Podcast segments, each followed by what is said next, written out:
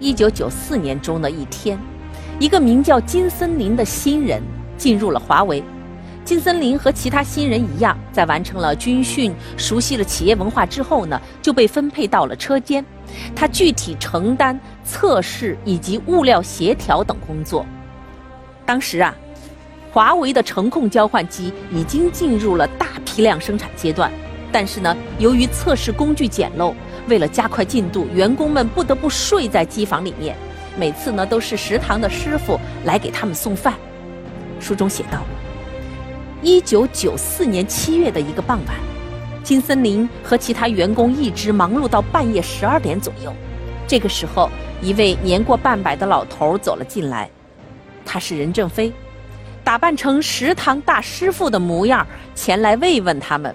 跟在他后面的是几个食堂的厨子，他们推着餐车，车上摆着一大桶米饭和新鲜的鱼汤。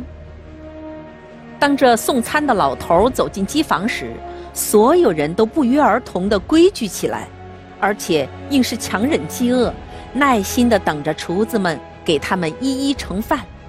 这与以往完全不同。但是金森林呢，虽然觉得有些诧异，却并未多想。第二天测试结束，大家难得地睡了一会儿。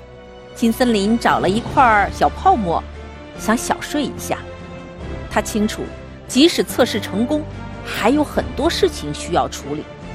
当他起身回车间时，看到了让他觉得很奇怪的一幕：昨天那位送餐的大师傅，就那个老头，也睡在这里。金森林和大师傅很客气地寒暄了一阵，便匆匆忙忙地走了。这样的日子大概又过了一个月，到了8月份。华为要召开新员工座谈会，金森林知道消息非常激动，他想我终于可以见到老总的风采了，所以这一天他提前赶到了会场。虽然他来得很早，可是有一个人比他来得更早，这个人就是他很熟悉但却从来没有关注过的食堂师傅。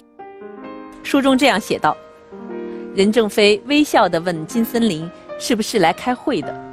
金森林支支吾吾，有口难言。他心想，新员工座谈会，一个食堂的老伙计居然也来凑热闹。奇怪的是，这个人虽然还是那个食堂师傅，可是他身上穿的不再是厨师的白大褂，而是西装革履，双目炯炯有神，一看就不一般。7点整，会议开始了。走上台的竟然就是那个老头，那个食堂师傅。任正非走上台说，欢迎大家来到华为公司，我叫任正非，希望大家喜欢华为。此刻的金森林才恍然大悟，这一个月前为他们送米饭和鱼汤，和他们一起睡在机房的老头，就是他们的老总任正非。时至今日啊，金森林对此事依然是难以忘怀。抖音。